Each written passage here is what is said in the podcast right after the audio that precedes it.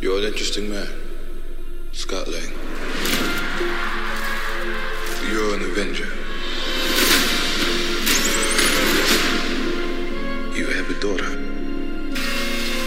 But you've lost a lot of time, like me. We can help each other with that.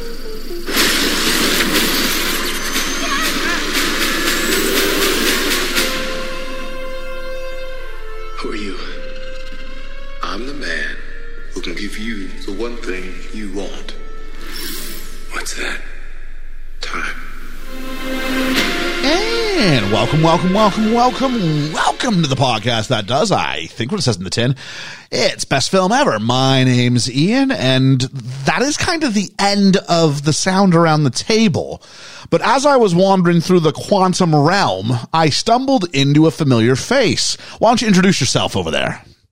Yes, I am Hermes Auslander. Thanks for having me on, Ian. Hey, uh, it was, it was like, well, from familiar face, it was a joke in there in and of itself. I didn't know how I was going to play off of it, you know, because nobody's going to see this. So I was just Uh, yeah. like, should I put a hand up that nobody? No, I, I hadn't even realized what I'd said there. But yeah, such a, there was a hand that I recognized. It came out, it came out of the shot, and I went, I, I know that hand. And uh, we're here today to do a see it or skip it on uh, Ant Man and the Wasp: Quantum Mania. I think I said that right. I think so. Yeah. Quantum Mania sounds like a wrestling event. Um, but yeah, here we are. Uh, and so if you haven't listened to one of our theater skippets before, uh, the basic premise is this. We're going to go through and we're going to do a review, but a spoiler free review is what we'll start with. Uh, at the end of which we will give a very clear distinction that we're coming to the end of it and we will give a verdict whether you should see it or you should skip it. Ergo, the branding. It's alliterative. It's quite enjoyable. Uh, at which point, then you will hear something that sounds like this.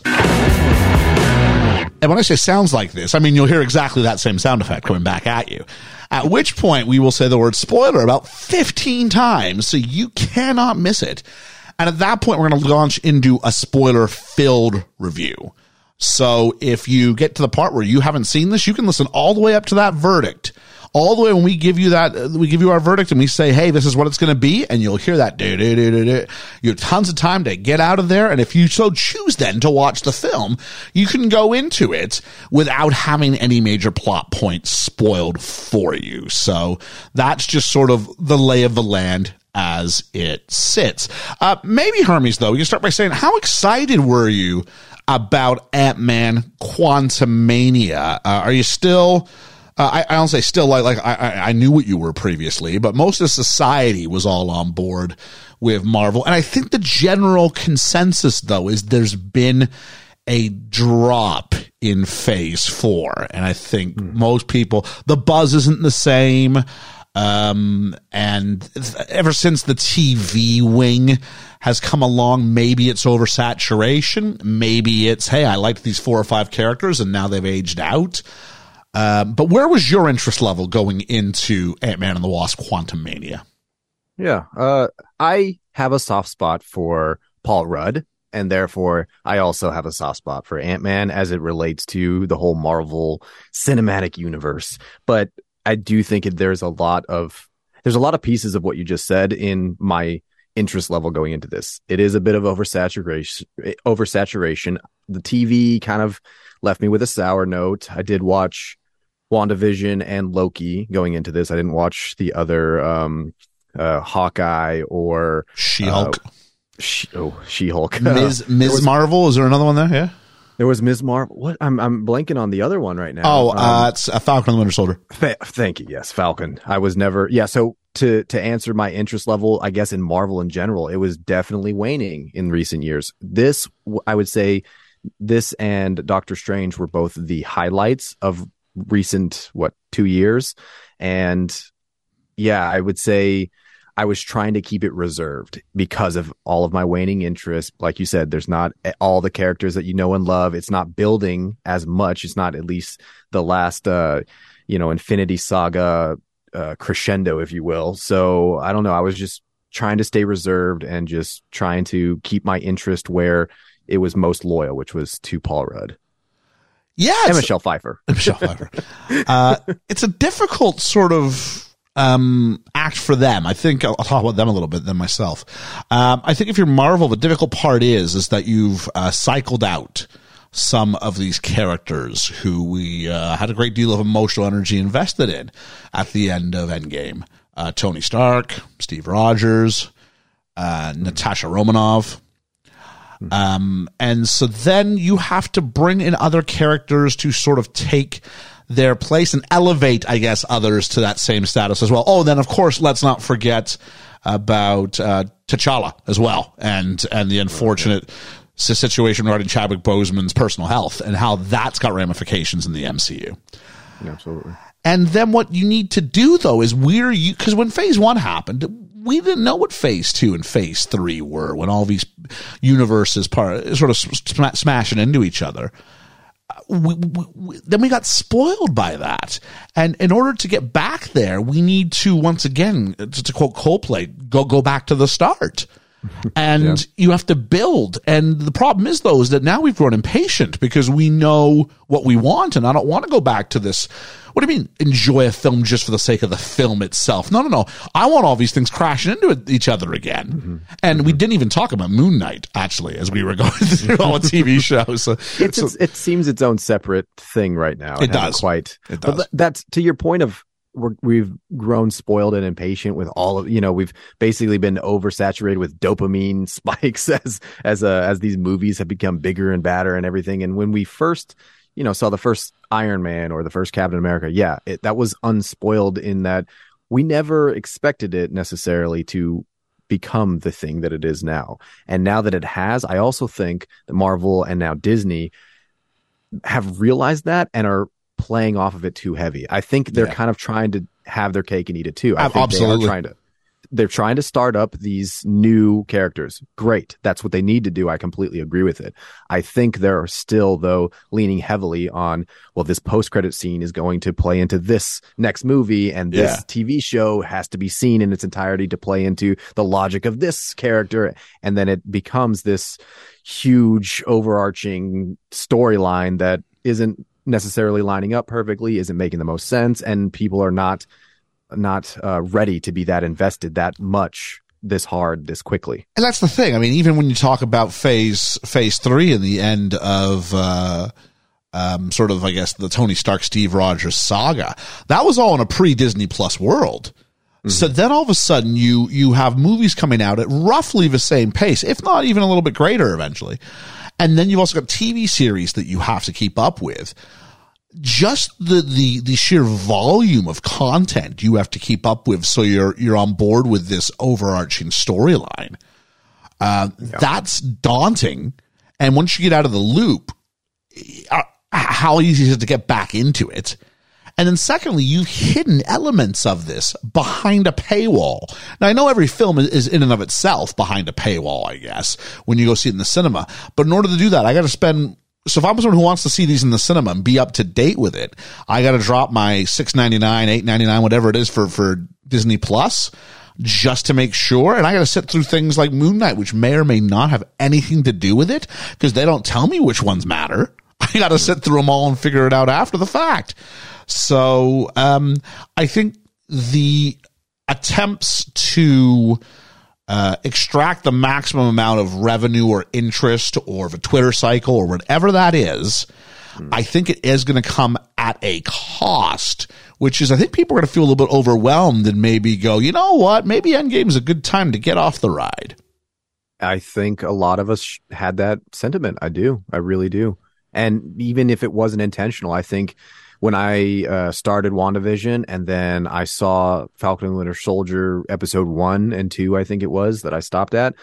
It it became that for me, even though I was still on the ride, and then it just became well. Maybe I'm getting a little dizzy with this. Maybe yeah. Maybe this. Maybe I've outgrown this ride. I maybe step back. Yeah, then you say, okay, well, who's left? If I'm if I'm an OG Marvel guy, who's left? And you had the Black Widow prequel, which didn't mean anything because her she's dead. So I mean, take take take it's a consequential. Yeah, yeah. A, so any moment where they were trying to get any sort of like, oh no, what's going to happen to Natasha? I'm like, well, she clearly lives. Yeah, she's in the very next cycle of It's Endgame.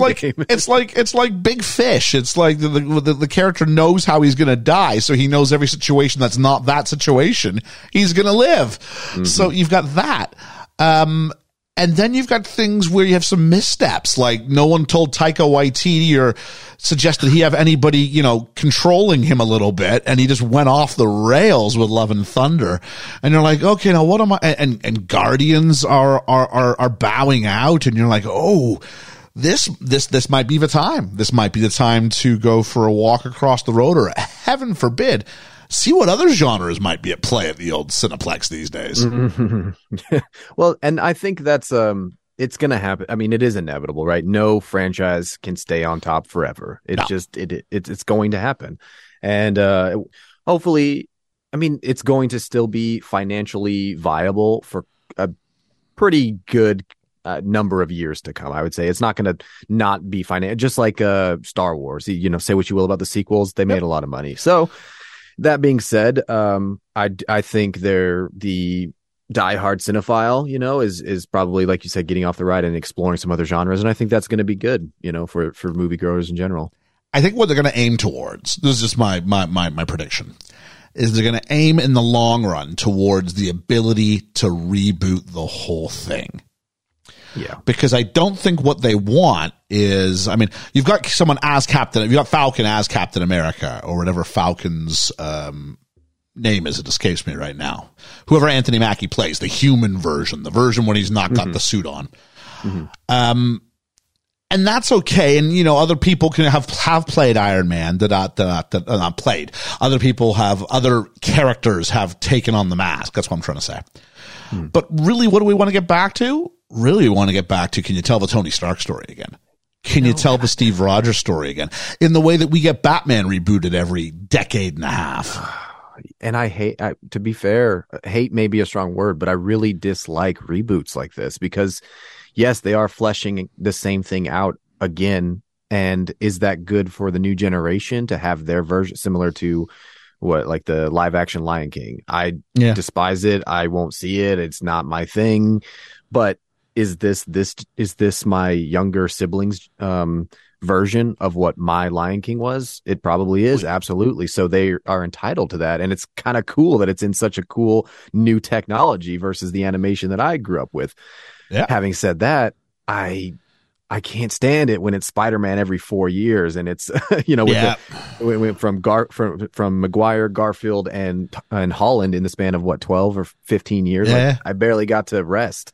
And Batman, same thing. You know, I saw Clooney, Kilmer, uh, or Kilmer, Clooney, and then uh, Christian Bale, and they could have stopped at Christian Bale, but here we go again. Pattinson and if uh, Affleck. Affleck was And the I'll worst, tell you I'll what, say. I'll highlight Batfleck. Uh, but I'll tell you what, though, if you watch the Super Bowl, everything old's new again because Yep, I saw that There's well. there's there's Keaton.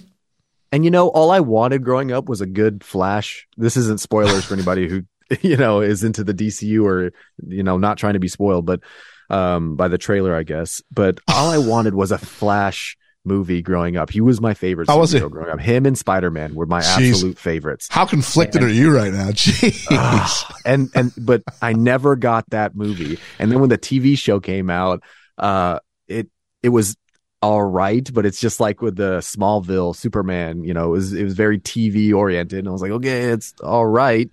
All I wanted was, and here we are, uh, what 2023 with uh, Ezra. Ezra Miller. Ezra Miller behind the mask and uh, DCU and Warner Brothers at every single turn. Sorry, this is we're talking about Ant Man No, the Wasp. not it- it- DCU. it's, it's adjacent. We're all right. but I think that sentiment is kind of where the world is right now, with a big portion of the of my generation and the demographic that a lot of these shows or uh, movies are showing to, and and you know, um, project uh, target audience, I guess, is uh, we're kind of we're kind of getting tired, and we're kind of seeing these these things get outplayed. You know, like you said, we we know the rebo- reboot's going to be coming in what 10, 15, hopefully longer Yeah. and the writing on the wall doesn't look too sweet in my opinion but this one i don't know I, I, ant-man and the wasp quantumania So back to, I mean, I love Paul Rudd. So I share your love for Paul Rudd, but I have been let down by the first two Ant Man movies. Really? I was like the oh, I first was one? I did not like the. I went there on my birthday. I went to the oh. cinema. It's my birthday. Paul Rudd, one of my favorite actors, is in a Marvel movie. Not just as like a side character, he's the lead. and I sat there and went, this movie sucks. The oh. best part was when he was on top of the roof with Falcon uh, at the Avengers, and he was he was bouncing back and forwards with, with with the quips, and I think that's when Paul Rudd's at his best when he's sort of you know playing off people. Uh, Yeah. You know, take him for what he was in Civil War. That's the best use of Paul Rudd in, in a Marvel movie. Just let him bounce off other people and be his funny self. Now, um, and then I thought, well, maybe it'll be better with Ant Man and the Wasp because other people, oh, that was, that was definitely worse. And so I'm sitting here. So my interest level was really quite low if it wasn't for all of the Jonathan Majors hmm. that was being featured. I won't say I won't say the character name necessarily. I think most people know kind of who he was there for, but I'll leave that be for to after the break. But with the the Jonathan Majors factor in this film and what that was going to mean. The buzz had gotten out. This is going to be a big movie for the Marvel Cinematic Universe. Yeah. So that was the thing that sort of got me out there. I hadn't seen a, oh, had I seen a trailer? No, I don't think I had. So, um, yeah, um, but but I did check one out before we started recording because the rule is if it's in the trailer, it's fair game to talk about in this part. And so, but generally, just uh, what did we like? What didn't we like? Kind of thing, broad strokes and whatnot. Uh, so I'll start with Paul Rudd. I thought Paul Rudd. I think this is his best performance in the three movies. Mm, in the three movies, yes, yes. Yeah, yeah. Just think- his best performance in the in as the as the you, you can you can argue if he's the lead character in this movie. You could argue if he's in the top two characters in this movie. But as the guy whose whose name is on the poster, uh, it's his best of the three titled Ant Man films. It's his best performance. Absolutely agree. Yeah, I, I, I, I don't think anybody can disagree with that either. With with what they've given, with all of these three very different scripts for these three films, uh, what they've given him to play with, yeah, him playing to his strengths. We, I, I don't know if we want to talk about how far, like you said, whether he's a supporting character or It's it's wild to think that, but yeah, he might be a supporting character in his own movie. I I can't disagree with you on that one. Um, but he's doing a good job doing it. So whatever whatever we name that that position he's filling, he's he's he's doing a good job filling it. Let me ask a question: Did you see this in 2D or 3D? Too. Okay, I, I I can't do three. I don't do 3D. Uh, I wear glasses. Um, It's same same. Oh yeah, okay, there we go. Learn Not something new know. Not what I would know. so uh, I wear glasses, and um, there's nothing more frustrating than when you realize, oh shoot, I've signed up for a 3D movie, and I'm trying to perch these other glasses kind of on the end of my nose, and I have to hold my chin up at a different angle to watch the film.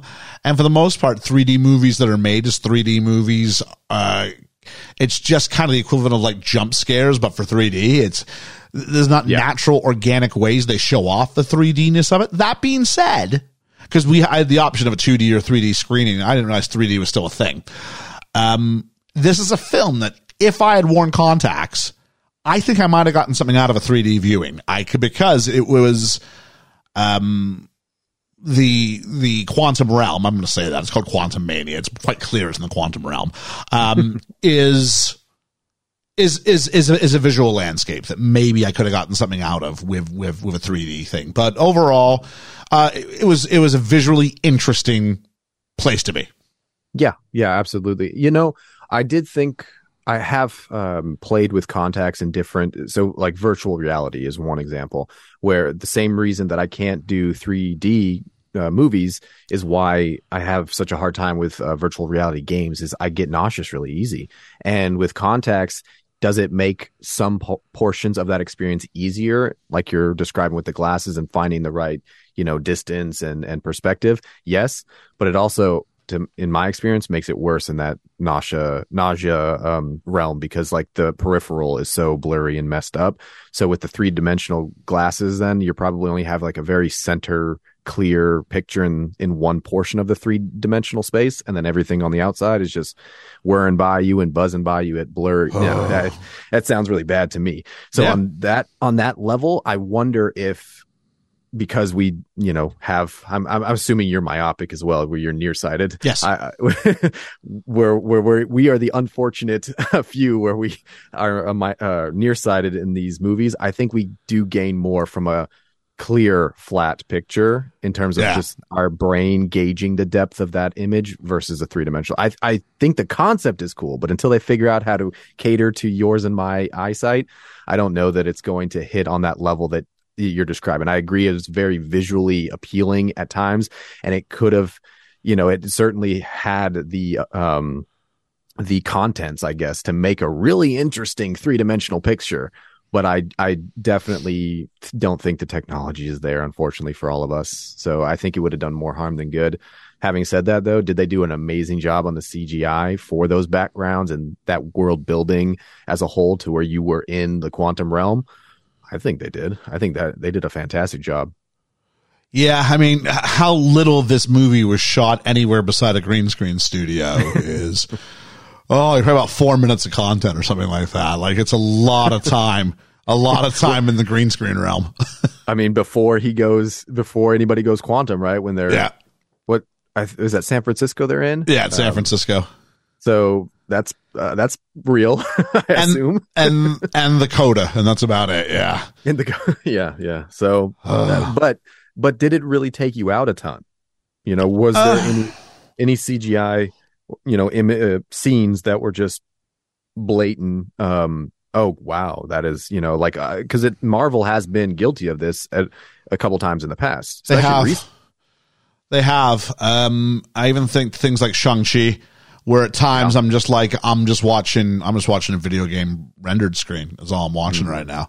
So even when it was at its most heavy, I still felt like I was watching human beings do things. So at least I, I appreciate that. At no point did the CGI, because I, I can, I can be a real curmudgeon when it comes time to CGI. Um, because you know we are. Well, I don't know. I don't know how your age is. I'll talk about my age. You know, I'm the generation that went and saw Attack of the Clones and went, "Wow, everything looks really flat and plastic." Cool.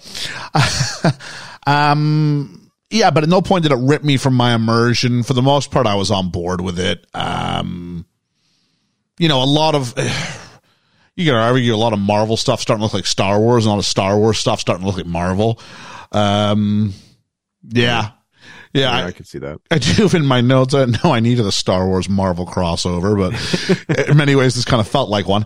Um, you know, it even had moments of Avatar in there. Yeah, we could talk about after the break. not wrong.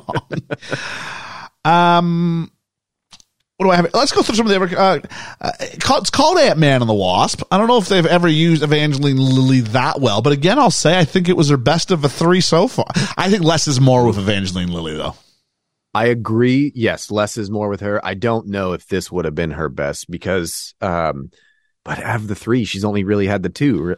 She said that. Oh, she was in the first one. She just wasn't titled in the first one. she was, and gosh, yeah, that's hard. I'm trying to remember her in the first one, which maybe goes to show how much she had to do in the first She one. She was or- just the hard businesswoman who was fighting with her dad, who was crazy. Hmm. Okay. So I don't know. Yeah, I, I couldn't. say- I couldn't tell you whether this was the better of the. But I, I got. I gotta say, I, there was something about her performance in this one where I just. I was really not about it. I was. Oh, really? not Okay. Enjoying it. Yeah. Yeah. Oh, She was- I'm- so I was glad that there oh, was oh, hang less on. of her. But I think I know what it is, way. but I think it's an issue with the writing because I think the writing in this, I can say this part, the writing I think is quite poor. They want you to wait for certain reveals, but their way of making you wait was actually the most irritating method of storytelling there is. And unfortunately, you know who had to do was like all of these prompts? It was Evangeline Lilly. she was the, she was, cause she can't be the quirky one. That's gotta be, that's gotta be Paul Rudd. So as far as like, you know, who's asking the question? Let me give you an example from How I Met Your Mother instead. Oh, what's, what's the, uh, What's what's the lemon law? Oh, the lemon law is this, and they get to be quirky. Oh, okay. And then what's this? And that's Evangeline Lilly's job in this is to ask the question that may or may not get answered. yeah. Okay. I could see that. Yeah. Um, on that note, let's talk to who she's asking questions of. Uh, Fifes, Mm-hmm. old Fifes. She. I mean, she is one of my. And I'm I'm sad Liam's not here to agree with me, but uh, she's she still looks amazing and she's still doing a great job. Uh, did she also have, I think, in the same vein of what you're describing with the writing, uh, oh man, a awful awful role of exposition and and holding out unnecessarily, like yeah. character motivations didn't really make sense. Hello, Last in a lot of Jedi. Yeah. Yeah, I was really, really confused, and it kept happening where I thought they were just trying to play to something that was going to be revealed, and then when it was revealed, it didn't make any sense why she would hold this. I, I was very confused at that point. Had much more to do than I was expecting. Much, much more to do in this movie than I was expecting. Yeah, I mean, and she was. I, I think I think that's the thing. Who is the title role here? Because I feel like most of these characters we're discussing. Well, technically, the title role would be Ant Man and the Wasp, but and the Quantum Realm. but then- but but but who's our protagonist? You could very easily make the case it's her. Oh, uh, I don't know. I don't. I I don't know that I would.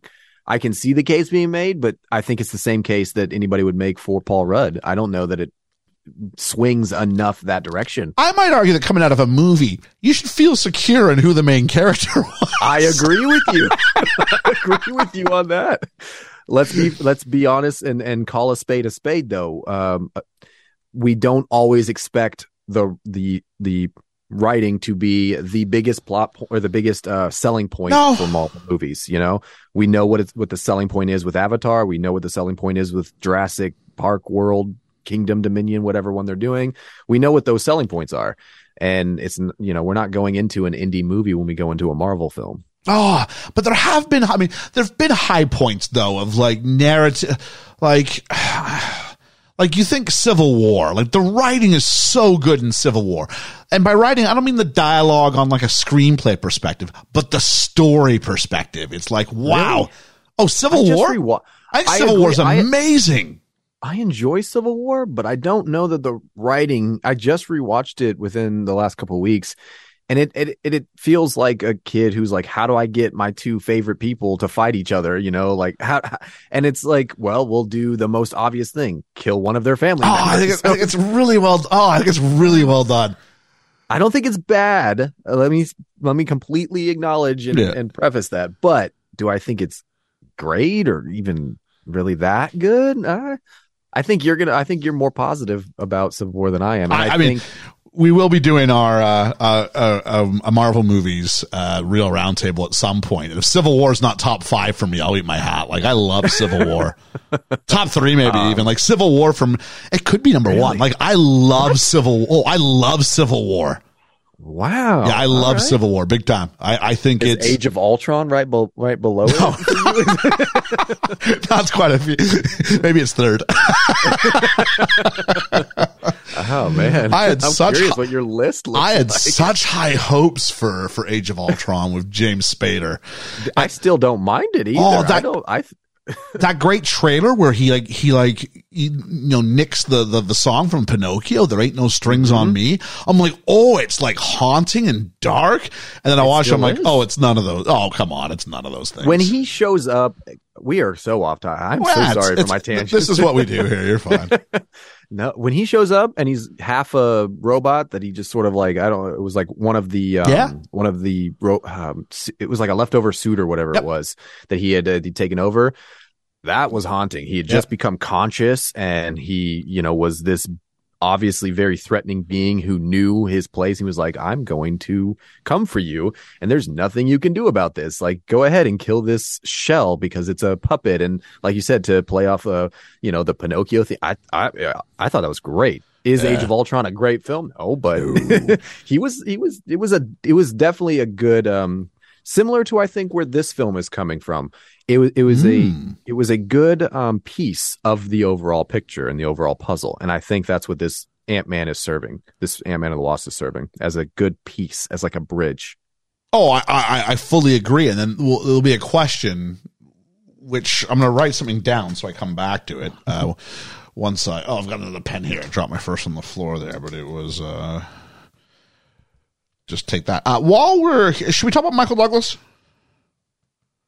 Um, Excuse me, I just swallowed whiskey in the wrong pipe. You okay, I okay. Muting my, I was muting my mic. That wasn't that was Michael. Michael. oh, yeah. uh, no, I think Michael Douglas is. Oh, jeez, I think they really struggled for stuff for him to do in this movie.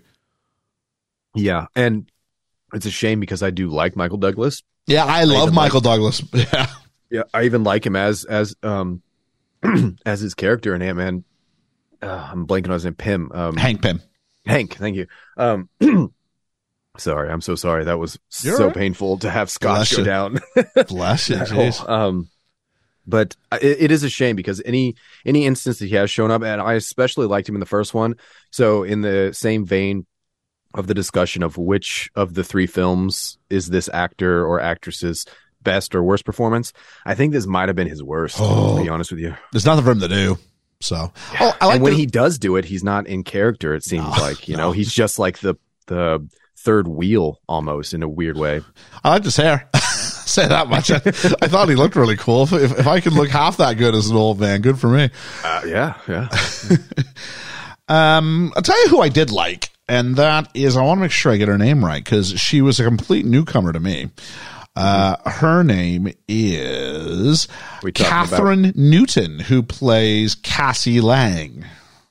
Yes, sir. I uh, also agree with you on that one 100%. She was actually a lot stronger than I was expecting. Uh, Not that I was expecting to be bad or good or anything else, but as soon as she was on screen, I was like, okay, I'm I'm into it and she was there was nothing off-putting again, something about um something about uh uh Hope's character. What um what's the actress's name? Lilly, I think. Or- Evangeline Lilly.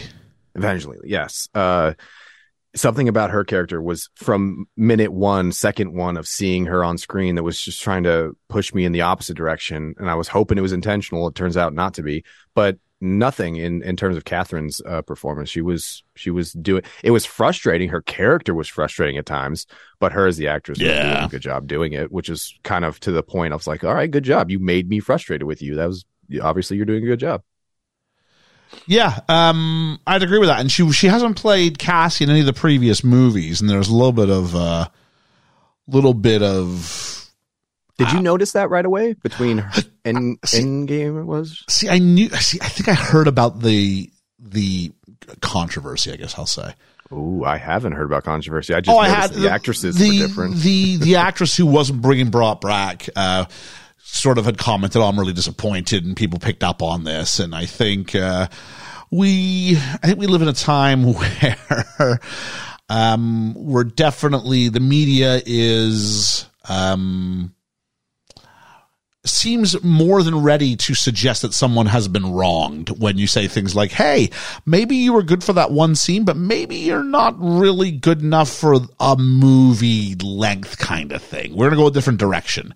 And rather than go, okay, maybe there's a reason for this other direction, it just goes, you know, so and so felt, felt hurt and troubled and traumatized by the rejection. And I'm just going, okay, hmm. okay, I definitely hear you. Okay. there we go. Okay. I had not yeah, I had not heard about any of this. I just noticed that the actor the actress was different between the two films.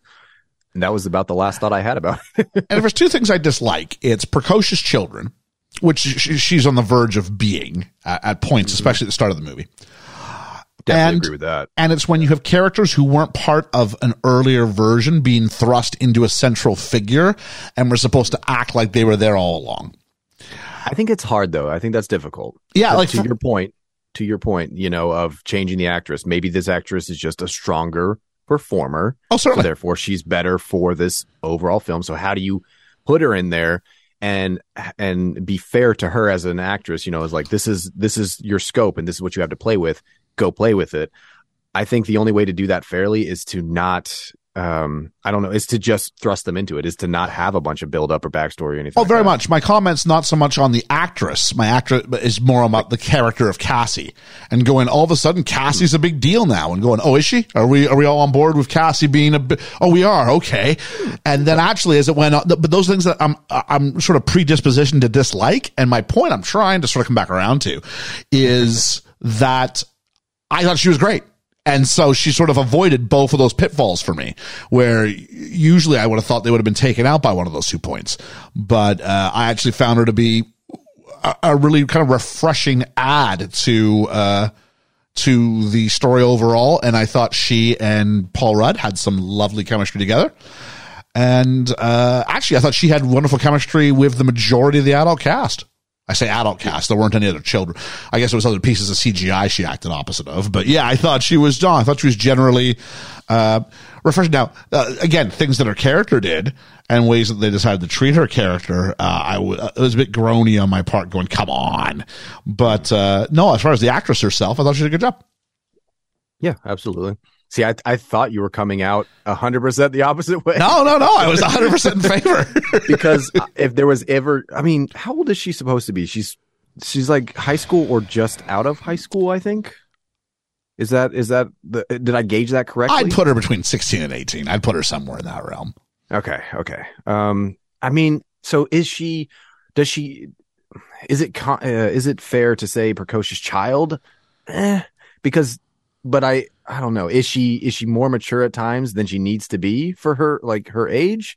Especially in one, uh, we're not going to be on the spoiler side, but I no. I can think of one or two specific scenes where I'm definitely going to agree with you, and I was groaning, but I don't know. Did they make up for that, or did they just not pursue that in the same direction as the film like progressed? I feel like I feel like maybe they just forgot what they were doing with each character, if that makes sense. Like certain characters just had to have that beat for that scene, whether it was in or out of character. They did sense. use her as the mouthpiece of a slightly preachy message in a couple of places. Mm-hmm. Yeah. And I was like, yeah. oh. They've been doing that a lot in film recently. I was like, easy, Greta. Easy now. How dare you, Dad? Yeah, I got you. It could have been a lot worse. I see. I'll, I, I'll say that. I thought they were going. I thought I was like, okay, here comes the hammer. It's going to be over the head the whole time, and really, it wasn't. It it, it wasn't yeah. at all. So I, w- I was okay with that. Yeah. Yeah. Agreed. Uh, and then I guess it's it's the big bad. We won't name him, but uh, you know, um, Jonathan Majors and his performance as the villain um, is I don't know what you thought. I mean, I thought it was transcendent. I thought he was. I thought I, I thought he was amazing, Shakespearean even. Mm, oh, I think we disagree. Positive. Okay, very positive. No, I don't know that we totally disagree. I don't know. I would c- constitute that level. Did I don't know. Did you see yeah. Loki? Yes.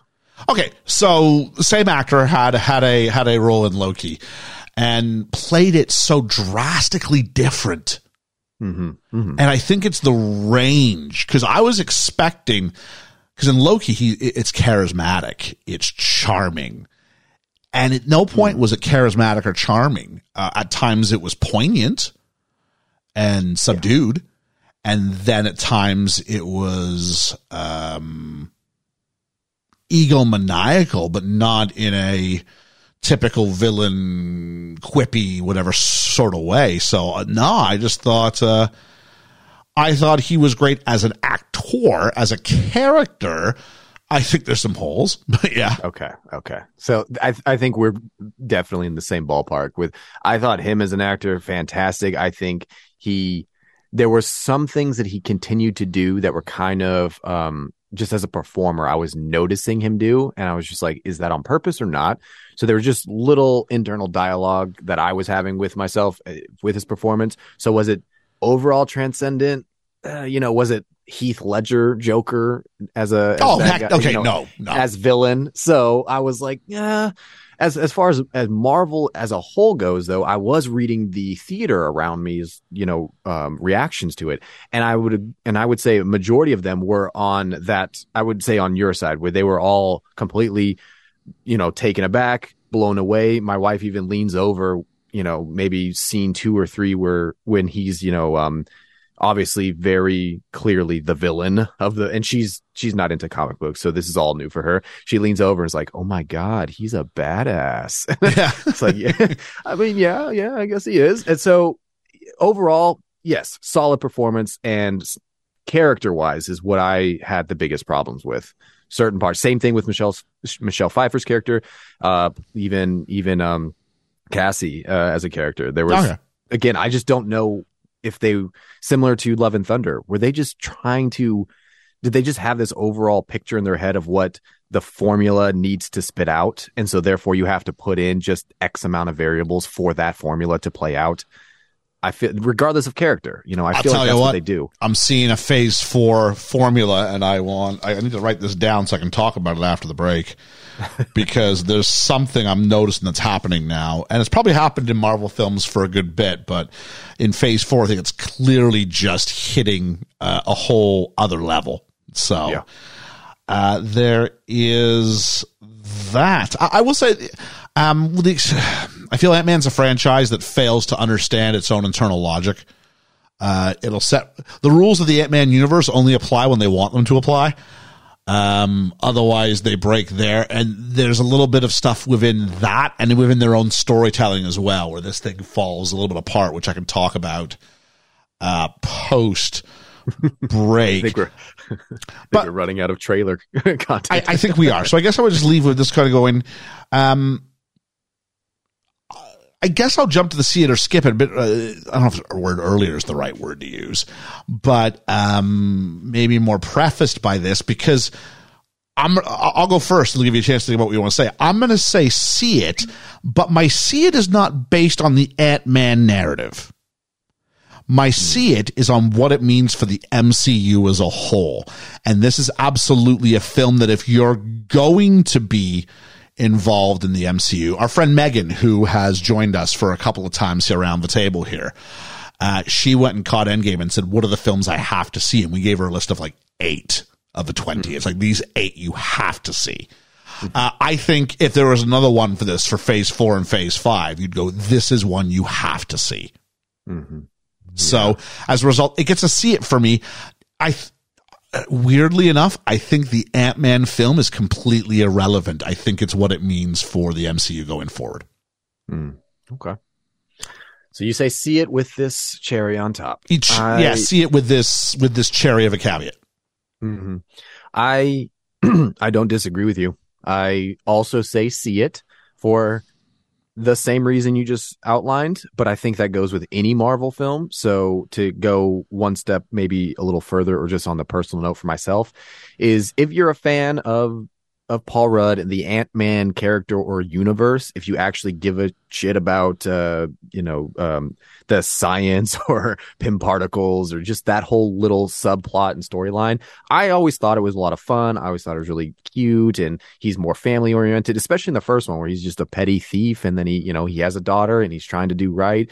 You know, he's a relatable guy. So, you know, that aspect of if you're a fan of the Ant-Man character, then see it for that because it is fun. Similar to Doctor Strange. I've always been a Doctor Strange fan, so I enjoyed Doctor Strange. So if that's if that's if you're on that side of the fence as well, you know, if you actually like these characters, then see it for that reason as well. If you're on maybe team uh team Ian today, then I completely agree. He is absolutely hashtag Ian's always right.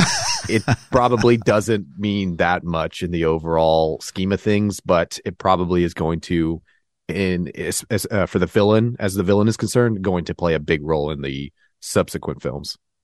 Acknowledge me. Um, yeah, I, I guess my question would be if someone said to you, Hey, didn't see Ant Man.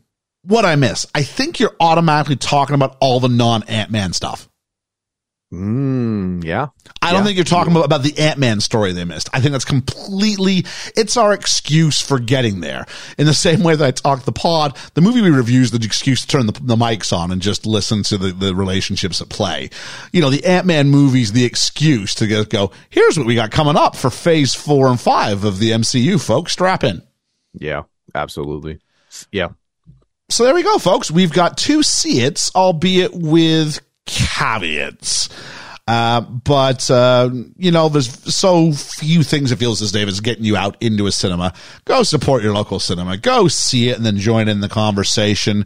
Uh, if you wanted to get off the ride, this is where that would happen because we're about to turn into spoiler country. But first, we'll catch you on the flippity flap. The flippity flip flop. Well done on that. Spoiler! Spoiler! Spoiler! Spoiler, he lives in a house in a very big house. Spoiler country. So you've always said this, and it always threw me for a loop until I had to look it up for what you were referencing there. oh, it's it's a completely ridiculous Britpop thing. For uh, I'll share a story in like ninety seconds, really quickly. Um, back in the mid '90s, Oasis and Blur were the two bands at the forefront of the pop charts over here in England, and they both released singles on the same day, and it was the battle of Britpop. And they both released like sub substandard singles. The Oasis was the same album that had uh, "What's the Story of Morning Glory," "Don't Look Back in Anger," "Champagne Supernova," and they released something called "Roll with It," which was not which was definitely the uh, Ant Man Quantumania of the uh, spectrum. Whereas Blur released this tepid song about living in a house in a very big house in the country. So, uh, living in Canada at the time, I, I read about this, but I, I had never heard. Um, I never heard it because, of course, the internet doesn't exist. Uh, and because, uh, or at least if it did, you, even music, you still weren't like, you're still a good four or five years away from Napster. And I stumbled into a uh, CD shop and happened to have a Blur record. Uh, CD. I don't know if it was a listening station, if it was in a bar. It was one of those bargain bins for like 99 cents. And, uh, I picked up the album and listened to this and went, this is the song? This, cause, because Blur wins. And it was this, uh, it was this, they win the battle of Britpop, but I think most people would admit that Oasis wins the war. Uh, but regardless, it, it, sort of made its way into our uh, spoiler um, de- declaration here, uh, somewhere along the way. Fitting. So, so Fitting. huzzah! Ah, okay. So this is the spoiler area. If you haven't noticed from that conversation, um, yeah. What I don't even know where to start with this. Um, yeah. Let I mean, w- let's start with the villain. Is that not the Ah, biggest Kang. thing that this movie? Yeah, I'll tell you, it, gave ends with Kang. it ends with Kang will return, and it was the only Mm-hmm. time we've seen that since we did see it with Thanos will return, and that was at Infinity War. Yeah, and You know what I mean? There, wa- wasn't there? There was one more. Was it Spider Man or? Oh, we get it? we get we get, we get the Avengers will return, we get Iron Man, the Guardians will return, but as far as the villain goes, we didn't get Ant Man Yeah, will it return. We got Yeah. Kang will return. So, I mean, this is clearly like. So, here's my question: Is is Kang the main character of this movie? I will say so. I, I would I would say so. I would put my chips on onto that bet. Absolutely, Kang is who most people are coming to see if they know about him being in it. Once they start to see him, who they're going to be invested in and care about uh, as the film progresses, and then.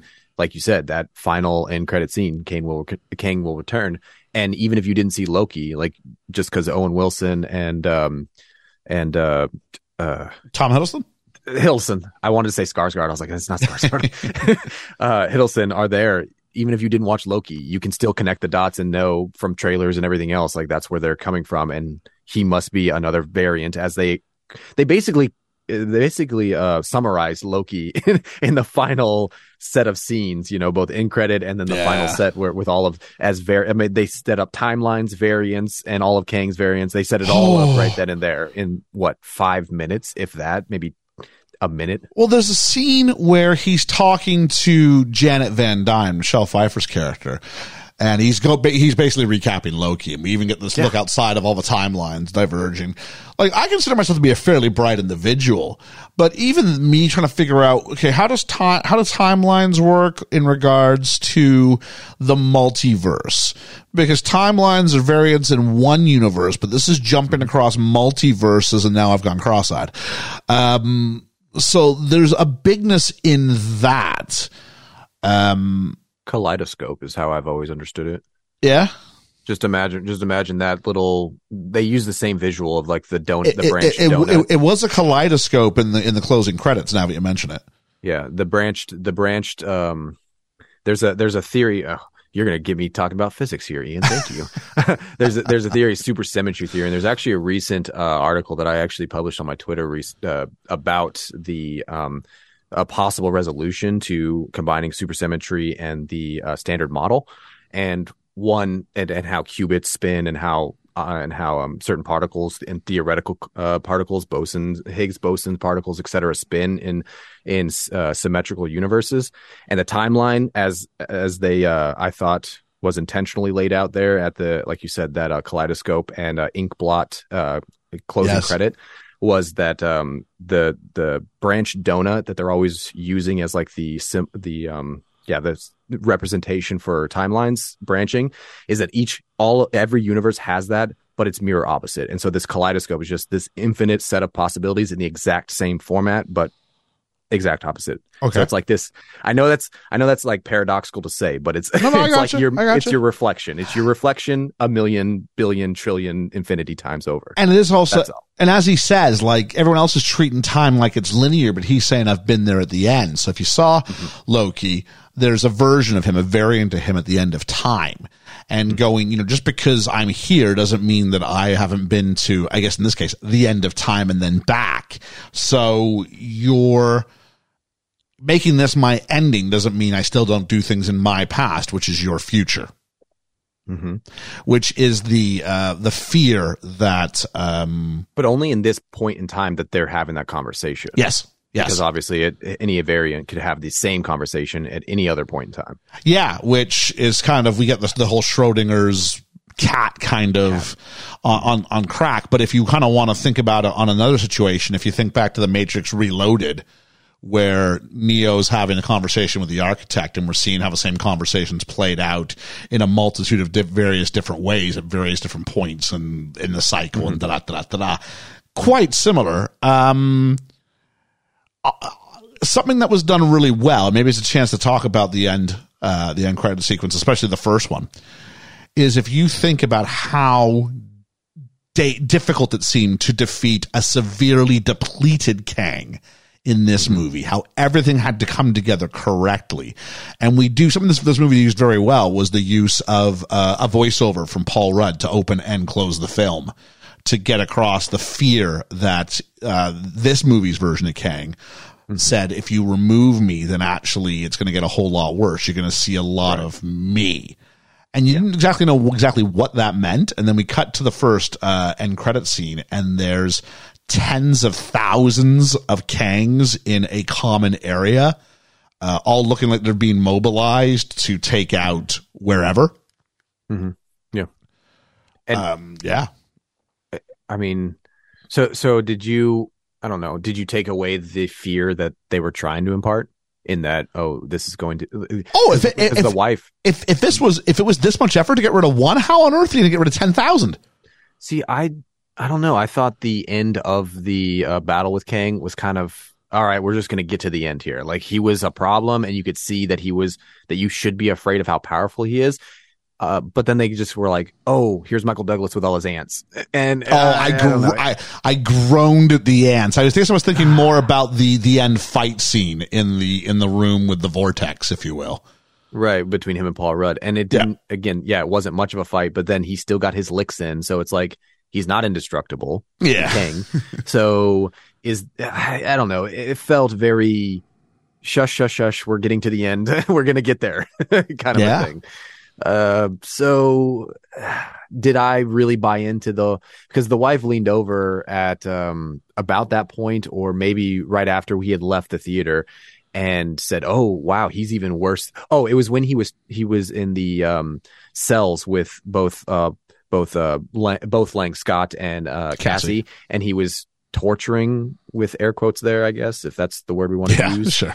Uh, it's a Marvel movie, so it's not like it's yeah. But Yeah. as he's interrogating or trying to get Paul Rudd's character to to do what he wants, she yeah she leaned over and was like he's worse than Thanos, and I was kind of like, is he Is he? Is he? No, he's until not. until he kills his daughter, I think Thanos still gets to wear the crown on this one. he, he killed his daughter, tortured his other daughter to get his other daughter, Yeah. who he plans to kill, Yeah. to give him the information for the Oh. mountain. He's no, he's not. He's not there yet. I didn't say anything. I was just like. Also, I, I- might argue, as opposed to a singular Thanos, which ended up being two Thanoses in the end, although I way preferred OG Thanos to uh, to Timeline 2.0 Thanos. Um, Yeah. But the singularity of Thanos is what makes him powerful. And if you have 10,000 Kangs, well, then, uh, okay, you're just one in 10,000. You're a statistic now. You know, what makes Yeah. Darth Vader impressive is it was one of him.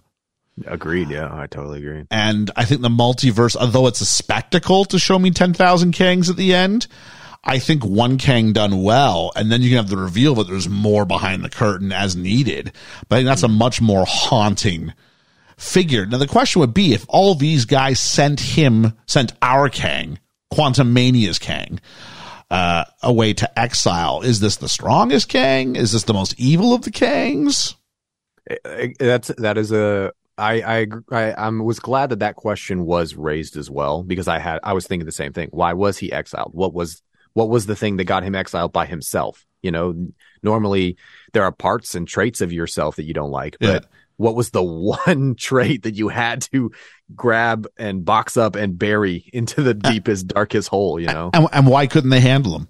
As a group yeah. of ten thousand, why why did they send him here for exile? Like, why couldn't you just take care of business? Exactly, exactly. I agree. I was thinking, I had that thought and and agree it wasn't quite answered. I haven't found the correct amount of. And I've only seen the film once. Maybe there are hints that or or more details that we can pick up in in revisiting it. But let me unpack a couple of nitpicks I've got. Mm-hmm. The first is when the Pym particle processes Pym particle process. How's that for for some plosives into the microphone? Um, Yours rejects it great though. Yeah, I've done, I've, done, I've done all right with that. when I first bought this mic, it said it's it it has a built-in like uh, screen guard for for uh, or filter for this, and then I tried it out. I'm like, no, you don't. Not to the level I need. no, I am buying. I am buying a cover for this thing. Um, but when it's first mentioned, it's like it only changes in size, not in mass. And so the theory behind that was um, that's why a little a little Ant Man can punch with the force of a full grown man. Mm-hmm. Is because same mass and, same, and faster speed. Yes. Yeah, yeah. So that's that. But within the first five minutes, if we don't have Cassie pulling a police car out of her purse, which should weigh about, I don't know, two and a half thousand pounds, mm-hmm but she put so it's it's that stuff. It's the, the internal, internal, logic where they go, "You told me what the rule for this was." So either it is nothing, and I can throw a police car around like it's nothing, or you can punch with the with the power of a full grown person. But you can't have both of those things happening at the same time. Uh, I think the way that the movie tries to address this was that whole um, conversation or tip that um, that Scott tries to give Cassie about the tap. Uh, what does he say? Like jump and tap. Jump and tap and I agree. They've already established how the particles are supposed to affect matter in this universe. Do they have they stuck to that since explaining that? No. no. so the, I think the way this movie, if I'm going to justify it, tries to justify it, is that when when it is shrunk, it is the mass is also compressed at some yeah. point or at some level, and then it is expanded at some level. That's why the whole jump and tap is because she's try she does she hits the couple of the villains when she's small because she didn't time it right. Yeah and therefore her mass doesn't end up hitting it so. It's great to have you on because you are the you are the uh, optimistic counterpoint to my more curmudgeonly ways. So i've got a challenge for you on this one then. Yes. Because i don't think you can do this one. Okay all right. So first off, I mean, I have to kind of get there by talking about the stalling that Janet Van Dyne does the first half of the movie, where she won't answer any questions. Where are we going? I can't tell you. Mm. You'll find out. And she goes and, you know, talks to someone and has like this fight. And it's like, who are you? How do you know these people? And she's not telling you anything. Mm-mm. Yeah. And she freaks out at Cassie when she finds out they've been talking about the quantum realm and we need to leave this place alone. All she had to do was tell us why, and it would have been left alone. Very Last Jedi, right? Like if you just told me why we were doing this, none of the rest of the movie happens. Exactly. But here's my big one. Do you remember how Scott Lang gets stuck in the quantum realm to begin with? They both turn into dust. Uh, all of them turn into dust. Uh, I, I, mean, when, when, yeah, with the dust, they'll get the dust. Why? Because it happens while they're experimenting, sending Scott back into the quantum realm. And they're all right. really happy about the research they're doing in the quantum realm. And they've got clipboards and they're like, oh, we're on the top of the roof. This is going to be fun. Mm-hmm. And mm-hmm. now the slightest mention of the quantum realm and grandma's freaking out because we can't go back there. Is it? Well, the way, the way I understand, well, Hmm. Okay. You said I couldn't do this, so now this is a challenge. Challenge. Challenge. challenge. the the the same the same um process I guess that Tony Stark does with the whole time travel portion of the quantum realm. I think again thinking about quantum like theoretical particles and theoretical physics and quantum entanglement etc maybe there's a du- duality or um, multi multiple what am I word what word I'm looking for? There's there's a lot of facets for the quantum quote unquote large quotes realm, and so I think Michelle's uh, Michelle Pfeiffer's character is specifically focused on the facet or the face that she hit when she went to that quantum realm portion, whereas Tony was more interested in, as he described, as like a GPS of time and space as it relates to quantum. Um, and Lang was probably in a because he said he was down there for five hours and he obviously didn't experience any of any of Kang, any of these people, anything else. So it being its own universe probably has a lot, or maybe even multiverse if we're going because quantum, just because the quote unquote size um, is re- well, that's relative uh, for quantum versus the macro level of the universe. If we have a multiverse up here, there's a multiverse down there. Probably what she's referring to is her that specific universe of the quantum realm. Maybe maybe she's even referring to just that universe as the quantum realm, whereas the other research and study they're doing. And this is a reach. This is as big a reach as I can do here. Maybe the rest of the research they were doing was on the other facets and the other side. Cause there's even a couple, um, torus spheres that, uh, Cassie's little, um, a diagram or what did she call it? A signal, her little yeah. Hubble telescope um, it, it displays a couple torus spheres in in the form of a couple yellow particles, and so that being a continuous shape, maybe she's only talking about one point of that shape, maybe the inside point of that, the singularity, if you will, of that shape. Maybe. Maybe. Reaching of reach.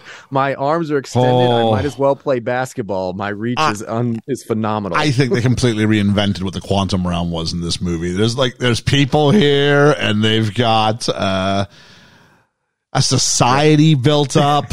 and then the ants are going to go somewhere for 2000 years even though they've been here the same amount of time that we've been here. Wait, what? Okay, well that time stretching and compressing and that's fine is but why ants? Like why ants? Cuz it's called Ant-Man. I hate the ants. I hated them and then the more ants you get from them, the worse it gets of a movie, I feel like. That's the, the problem with Paul really Rudd is I feel he's he's he's he's attached to this thing. And if he was like grow, if it was like Ant Man because you're small, I can deal with that. But this literal mm-hmm. Ant Man because he talks to ants, this stuff's got to yeah. go.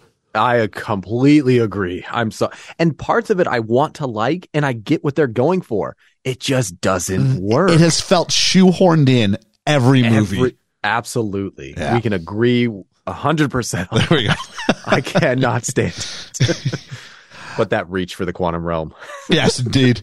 Um, two big cameos. Um, this is the this is the thing in in Thor: Love and Thunder. Slight spoilers ahead. Jump fifteen seconds, would you? Uh, right. Russell Crowe jumps up in the sack start of Act Two. Right here's our big. Mm-hmm. Oh wow! Look at the surprise thing you know, we go to some crazy world where we're all disoriented because it looks so different and what's going on. And then here comes our big celebrity cameo. And this time we go off. We're in this new environment. We're all distracted. Don't call it the Star Wars Cantina. It's not the Star Wars Cantina. And I'm so glad you said it. and who, you know, where, where Gwyneth Paltrow is Obi-Wan Kenobi. And, and who do we meet? We meet, uh, Bill Murray. Mm-hmm who, I mean, a strange name to attach yourself to these days. I mean, he's not exactly scandal free himself. What is with all these scandals? I am always behind on these. Oh, are scandals. you? I didn't hear about this one either. Uh, a movie he was in had to get shut down for a couple days because of the way he acted towards a female co-star.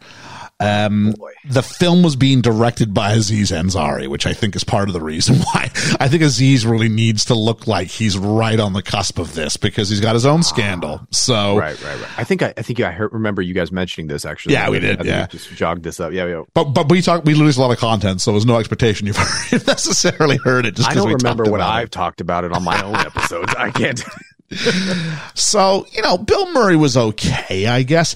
I didn't know if I needed this whole like admission that she and, sorry, that he and Janet had had a sexual relationship. I thought, honestly, that was the best part of that whole exchange. The fact that there was history that was still somewhat comical and was uh uh, was uh, interesting or you know fun to watch the reaction of of um of Michael Douglas and her character you know discuss it in a very mature way. I, I thought that was great and everything. Because the thing is, like, and again, this is to be continuity from film to film, but geez, I wish there would be. Um, you me both. when when Scott Lang comes out, he says it's been five years, but for me, it felt like five hours. Mm-hmm, mm-hmm. So just because she's been gone for 30 years, it seems like she experienced 30 years 30 when years. she was down there.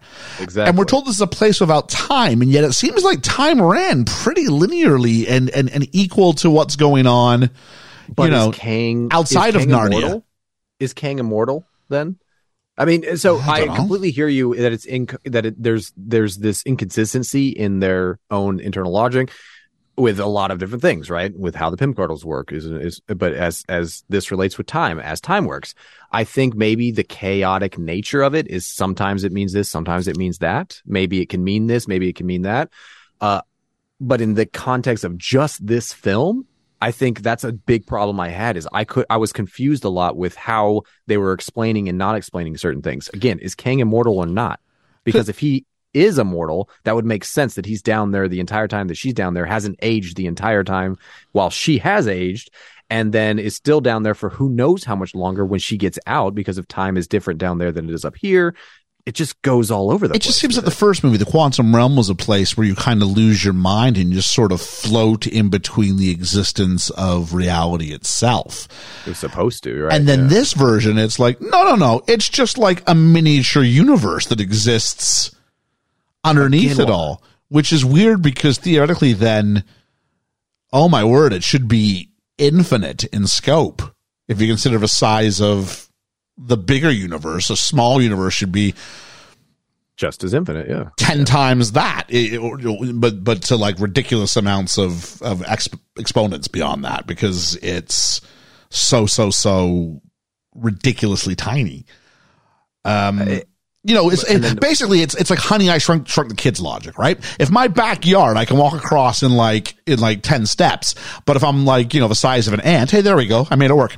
Um, you know, it, it's it's it's it's a three day journey. Then what does that mean? When it felt like the quantum realm was actually not really that big in the grand scheme of things.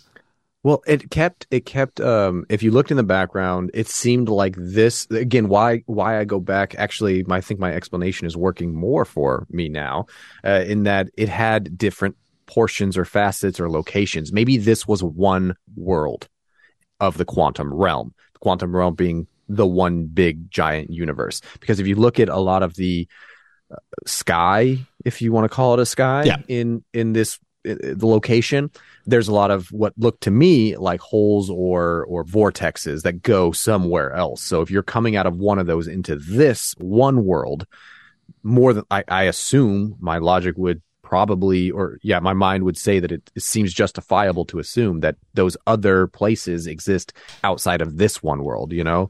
This is Earth quantum, quantum Earth, and one of the other ones are Pluto and Jupiter quantum. So why is it that they keep landing here? And why is it that Janet keeps landing here? Again that's internal logic. They didn't really think further than this is the location for the movie I feel like. Again they didn't answer that question even for themselves. They just said this is where you're always going to land so this must be the quantum realm. Again doesn't quite at least to me doesn't quite add up.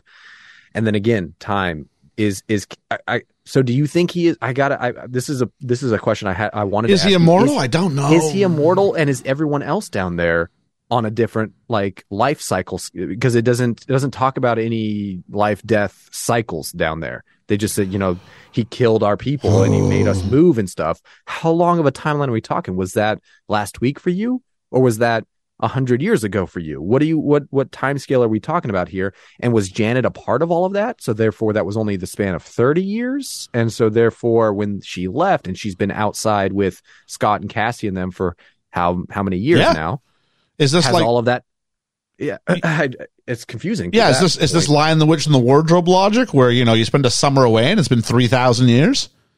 Or does time stop outside Yeah. of the wardrobe and it's just going on inside and then i mean okay that's actually a good point for theoretical physics it things are uh um what does it say uh particles change based or their interactions change based on whether or not you're looking at them. Same thing with Schrodinger's cat. Uh, it can, yeah, it, if you're looking at it, it means one thing, but if you're looking at it a different, then it means another thing. So maybe that's what they're trying to refer to here is that it's only this quantum realm when Janet is looking at it along with everybody else. But again, that doesn't. Our brains, it's, it goes in circles. It, it leads us to the same space. It doesn't fucking make sense. Speaking of things that don't make sense, um, and Schrodinger's cat and whatnot, can we talk about how all the Scott Langs work together to let Mm. our Scott Lang climb on top? So I'm just like, if these are all the possibilities, All the possibilities love Cassie was how they love answered that. Cassie, but then all the possibilities are aware of each other and can act. At what They're point can all the aware of each other. at what point can all the possibilities go? We should team up. at the same uh, the at the moment in time the very minuscule possibility that all of these possibilities uh decided this was the common goal I got no They problem with them all having the same the same um, motivation, but the idea that they could somehow work together. So if I if they I could talk to each other they could run they, they obviously Yeah. had some autonomy I so thought- the same amount of autonomy could then decide because hey, we're told I the need to further you're down there, you'll lose your mind. Was the warning we got, but there was no losing of mind. Actually, it, it, it, I, either this is a crazy delusion, and maybe that's the, that's the conversation of somebody that understand the science behind it, I guess, or it's these are all your possibilities, probabilities. But at no point do I think you get to World War Z yourself out of this. I, that was a cool visual i actually Oh, thought I bet you with the 3D glasses, that would actually look, look, look pretty good. Oh yeah, oh yeah. Yeah. I thought the lighting was great when it was because it looked massive, didn't it? When it was Yeah. the whole ant army of ant mans coming up to the bottom of this sun. um, I I I, think this is a and this is um stealing your phrase hundred percent. I think this is a this is one of those instances of movies got a movie because I can justify it to a certain point, and then I realize how much the logic starts to conflict with itself, and it's like, yeah. So if it's all the possibilities, is the explanation of you're going to lose your mind just incorrect and superficial? They just had never been there, so that's the best guess they had. You're going to go down there, and something happens, and you're not going to come back, kind of a thing. Do I Yeah. say it in a scary way so that you do listen to me and just get in and get out kind of a thing? Maybe, maybe. Like all these are just maybe, maybe, maybes. So what we saw was actual physical splitting of his his particles and his and his physical being. So much so that obviously there was uh, some autonomy for each one of these. Although the thing that they kept con- consistent is that only his body was splitting. His um, earpiece was remaining with just um, Prime, with just the Oh, okay. single uh, first one. He was the only one because he could hear um, uh, Darren up top. He could hear Cassie up top, but none of the others could hear Darren or Cassie. I think maybe that's how that? they all. It it clearly shows it when he's asking Darren or he's asking Darren, Darren, Darren. And then he says MODOK. Nobody else refers to anything in their ear as uh, for guidance, rather you know, throughout this right. whole thing. So maybe knowing that, uh, knowing that he is hearing something, maybe they all just decided that he must be Scott Prime, and Yeah. therefore we should all again we feel this drive and help him do the thing he's trying to do. But again, I keep saying maybe, maybe, maybe because that's all they give us. I, I it's anybody's guess. It's probably movie's got a movie. How much did Baskin Robbins pay for their?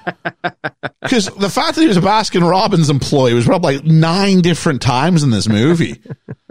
Was that ref- I, I couldn't remember the second one. Was that was that referenced at all in the second one? What Baskin Robbins? Yeah. No, I don't, think, I don't think so. was he okay? So then, yeah, it must have been just this one movie that that happened. Because I, I In the- kept thinking I was there was in the first one, joke he was is. missing. In the first one, In the first one, he's fired from it for for, for being an ex-con because he didn't tell them he was a convict on his uh, application. you know, that's something we should tell people. They should probably rewatch one and two to go into this because there was that that felt like one of those inside jokes, and I was like, "What am I missing here? Why Tell- am I missing this?" I'll tell you what I was missing from the first one. I don't know how. There's not a lot of room for her, but if you've got room to put, oh, is it is it Randall Park? Is that the actor's name? For Um, he's just sort of it's, it's uh, during. Jimmy Woo, right? yeah, yeah, yeah. Mm-hmm. He, what, was he in this one? Yeah, he's he's sitting down at the side getting coffee with him at one point. It, it, it, it, it's a really quick blink and you'll miss it uh, cameo. Ah, okay. Uh, Okay. But if you got time for him, which you should, um, then um, I was missing Judy Greer, Hmm. Um, the actress who plays Cassie's mom. I thought, I think she's. I think she's great, and I think if you're going to play the mom card, which the movie would go on, it probably helps the audience to remember what mom looks like. I because I honestly forgot that Judy. I I can't even picture her in the first one. Is it? And I'm assuming that's the only film she was in as her mom. I think she's in two as well. She- See, I yeah, I don't remember her at all. Yeah, um, Yeah, good shout then. Good shout. yeah. If she had been in this, it would have been yeah more consistent with the family. I mean, she might she might go. Which daughter are you this time? You're a third actress who's played Cassie. Well, she's also aged, so they can kind of you know um the film dust that one. She she's gotten older. well, I'll tell you who else has gotten older. And we talked about movies got a movie, but there are some things I had to go through. I actually had to say in my head, it's a comic book movie, Ian. It's a comic book movie. Some things get a pass, and that was MODOK. Yeah. Uh, Darren Cross, the reveal that Darren Cross is still alive in the quantum realm. And, and so you're saying that movie's got a movie because he's still Oh, alive? I just, I just hated this. Uh, the fact that they stretched his face out, the fact that he looked like Brain from Teenage Mutant Ninja Turtles. I mean, are you um, familiar with any of the previous incarnation uh, incarnations of MODOK? No, like, no, this is all new to me. No, Okay, see, I'm not a big comic guy, so I'm, I'm, yeah, I'm just sitting here going, it feels ridiculous, but it is based off a comic book. So I think at some points things get a little bit of That's leeway. what he looks like. I'm gonna Is I'm it? gonna spoil it for you. Yeah. He's he's a big head with small arms and legs. That's what he looks like. Did it look? That was the worst CG I would say though of the whole movie. Is that portion? yeah, but it's supposed to, isn't like- it? It is supposed to, but I feel like did it not feel like he was just like a blown up thumbnail face? Like, Sure. just a zoomed in face for When, when uh, someone doesn't realize that there's going to be an aspect ratio that you have to maintain and it just stretches Yeah. all out. Yeah. Exactly yeah it was it was it was jarring at times where it could have been it could have been better it could have been done better It- definitely And I think uh, uh, uh, it could have been done better, is my viewpoint with the whole character, because he has a, a psych up speech from Cassie about just try not being a dick. It's never too late to not be a dick. And then, like, he has the big emotional death, and I'm like, no, I'm not going to let you put No. stakes on this for me. i agree I, again the consistency i i think to your um, note that you probably wrote down about formula of a lot of these marvel films i think this was a clear example of they had their their formula they know what the formula needs to fruit and therefore they have to put x y and z variables into said formula regardless of character they did it horribly with love and thunder they did it Yeah. they they I would say they they've done it a lot with sequels. So I would say they did it with Doctor Strange, they did it with Love and Thunder, they've now done it with Ant Man. This third one, um, those are the yeah. I I don't I'm, I don't know. Guardians was another. I I, I think they're trying to to that to that word of quippiness. They just need Oh, a certain yeah. amount of a certain amount of comedy beats. They don't have a comedy relief character. They have comedy relief regardless. So Well, yeah, that's my problem with Ant Man is that Ant Man is the comic relief. But Mm-hmm. then what do you do in your comic relief is your is your title character. yeah, he doesn't. He's no longer title character, is what it becomes. Or you have to bail on the comic relief and then you got to find artificial moments like this. yeah, yeah, agreed. as well as like his his consideration for uh, Scott's consideration for how Cassie was doing. Like there's moments where he's just like knocking over buildings, being like, "I'm coming to get you, King." Now at this point, he doesn't know she's safe, and then a minute later, he's like, "Oh, Cassie, are you? Oh, I gotta go find you." And I'm just going, "Okay, which one of the two motivations is it? Is it about getting Kang or is it about saving Cassie?" Because I think you kind of have to make a choice. Yeah, inconsistency throughout the movie. Yeah. there's a lot of it. There is a lot of it, and the further and again, we, you and I both have only seen it once. I feel like if we watch it a couple more times, there's going to be more of them. Yeah, I think you're probably right. There's going to be a lot more of them, especially with some of those side characters that they wanted to be sort of the uh, Korg of this movie. The, you know, the um, Yeah, uh, the, the my the the goo guy who's like, yeah, I have The goo guy. holes. all of a sudden, yeah, he has holes and and can do things, and and the tele uh, telepathic uh, character.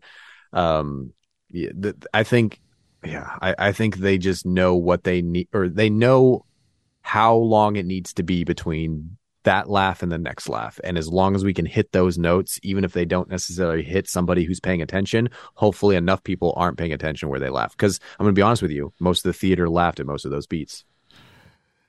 Yeah, I, I'm trying to remember if it was a very funny film. I don't think it really was. It was a it was a Marvel humor. Yeah, I guess so. Yeah, a superhero humor. Um, hmm. I mean, there were some side characters I did enjoy. Um, oh, oh, I had his face and now I've removed it. Why have I done this? Uh, William Jackson Harper, who's from The Good Place. He was the, he was the empath, the mind reader, Yeah, whatever it was. Yeah, yep, yep. I thought he was really good. I did too, but I also thought he was super very surface level. You know, You, you can't stay too long on it. It- you can't. I mean, I don't know. Did it not feel like a forced extra comedic relief? You know, he's like, "Oh, everybody's disgusting," and then they just keep playing to it. Stop Would you please that. stop, thinking of that? Would you please? keep Yeah, yeah, yeah. We got the joke. Okay, we can move on now. We can Yeah. move on, please. Let's move on. I guess he was handy for the plot only when they're like, what's the code? I won't. T-. Were those things supposed to be robots or were they actually supposed to be people or sentient organic the same beings? thing. Yeah. Great, great question. Where was the uh, answer to that question? I don't know. And both of us who have seen the movie start to finish should have had at least some better like idea of that. But no, they lived, they died, and we still don't know whether they were alive or dead. If we can go back into Janet's backstory for a minute and trying to fix, um, trying to fix Kang's spaceship. Mm-hmm. Like they've got little blowtorches and stuff, and I'm like, where'd you get these? Where did they get this? How are you powering the blowtorch? That's my question. are you I- eating I- during this time? Like what? I have no idea. it's what did he call it? A, a quantum multiverse regulator or engine? I think maybe it just was an engine, Sure. multiverse engine. Core or something. Okay, yeah. cool. Yeah. Okay, so it's one of, if not the most sophisticated pieces of technology in the not only universe, multiverse, Yeah. and they're going to fix it in the quantum realm with no. Uh, We're gonna no- Mac- we're gonna MacGyver this. it's not even eight. I, I'm trying to pick like a like a century. It's not. It's not even on the Yeah. spectrum of centuries. It's like Stone Age, Ugh. and you're telling me they're going to fix the. Like you said, where did those blowtorches come? It's That been a a- great question. it's been a while since we've done this in the pod, but this is a magic doohickey if I ever saw one. I, if I've ever saw one. I yeah, I don't I. and It- now that you bring that up, it frustrates me to Yeah, I'm just sitting here going, okay, I see you fixing this one thing, but how did you get the stuff? Where yeah, did you, what, what did I, it makes and, and, you know and it makes sense after that point because uh, it, it, it's crucial to the um to the overall plot right? Because using that core he gets his suit and therefore he can he has at least enough power that she charged him up with so that he can build this empire down there. That makes enough sense. He got the power from the from the from the core and the suit that he got recharged and from his little chair spaceship to build this larger bigger thing. And certainly there's a form of energy you know um, and entropy down there in this subatomic realm. Don't say the physics on that because it doesn't add up. But if it if it was going to add up and it was feasible that makes sense. But to get to that point you need to somehow bridge stone stone age technology with the most sophisticated piece of technology in the history of ever all right that makes a lot of sense yeah. why did you bring that up? It frustrates the hell out of me now. I just saw it and thought, how are you Magic doing this? Magic doohickey. That frustrates the hell out of me. yeah. oh my god, I'm gonna obsess over that. I'm gonna bring. I'm gonna as soon as we're done recording, I'm gonna go ask the wife. Hey, by the way, did they did they did they show us how they got the blowtorch? Did she bring blowtorches when she crashed out there? Did they mention that? Maybe Uh, he had on his ship. I don't know. someone else I had in mind was uh, Katy O'Brian was her name. She was sort of like the tough woman, Oh, of the the like the tribe leader. the tribe leader. Yeah, yeah, yeah.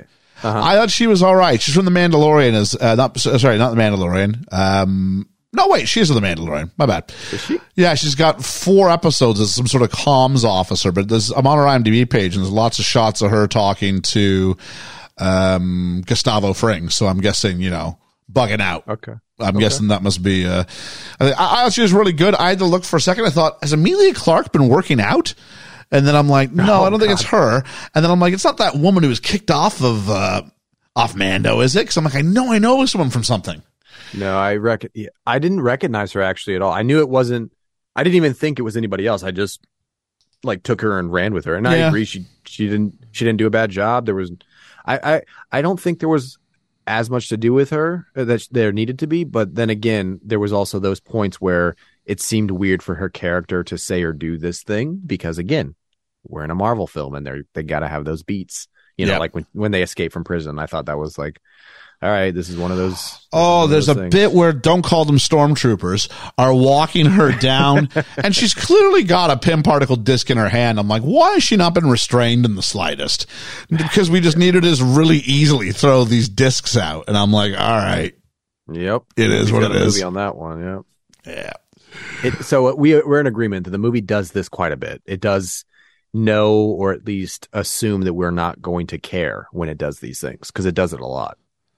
It does. Uh, let's do this. This should be fun. Let's do the Phase Four name game. So I'm going to name you the, the films in Phase Four. You tell me if this is better or worse. Okay. So you tell me if Ant Man and the Wasp is better or worse than Black Widow. Uh, better. I'll go better because it's kind of important if I care if the character lives or dies. Agreed. Um, Shang-Chi. uh, better. Uh, better slightly though. I'll go worse slightly, although they're both okay. guilty of. Hey, remember that character you saw in bunch of, in you know, umpteen movies ago? They're back in a comedic relief role. Surprise. yeah. Uh, Eternals. Oh, so much better. better. Yeah. So so yeah. much better. uh, I'm assuming. Well, though this one will be an easy one. I'm guessing. Spider-Man: No Way Home.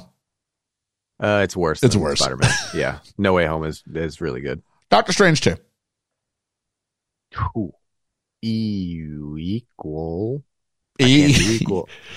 Gosh, that's oh worse slightly.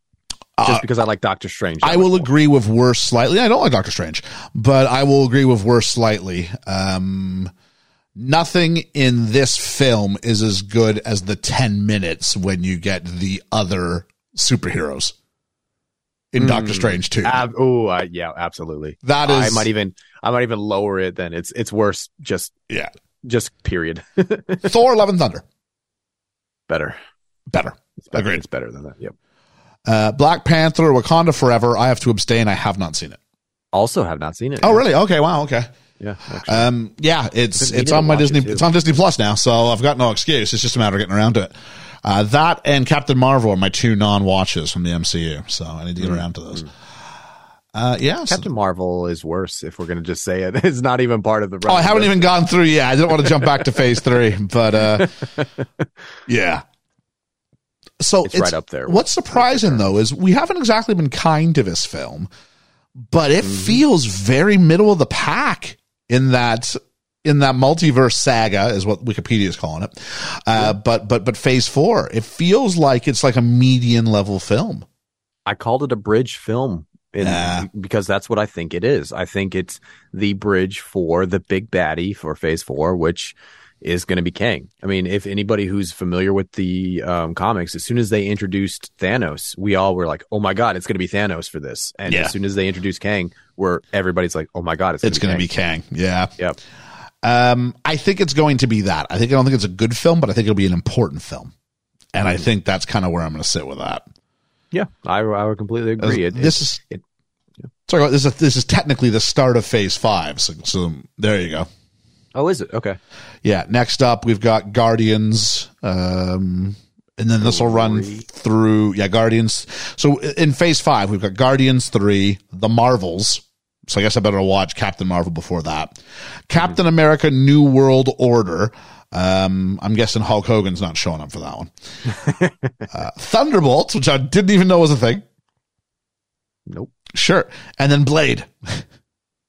I'm actually excited about Blade. Blade. Surely can't be Wesley Snipes. Jeez. No, no. Uh, Uh, th- well, I think they said he's going to do a cameo or something, but I'm I'm Good. blanking on the actor's name on it right now. He was he was slotted to do TV first, and they canceled that, and now he's getting his movie. Oh, is he? If they have if they haven't changed it, I I I'm I'm a little rusty on that. Whether or not that I, I'm eighty five percent sure. They're about 18 months out. Like they really should have him cast at this point. Oh, they do. Yeah. They do. I just can't remember if they ah, okay. changed it. I I don't remember. I don't think they did.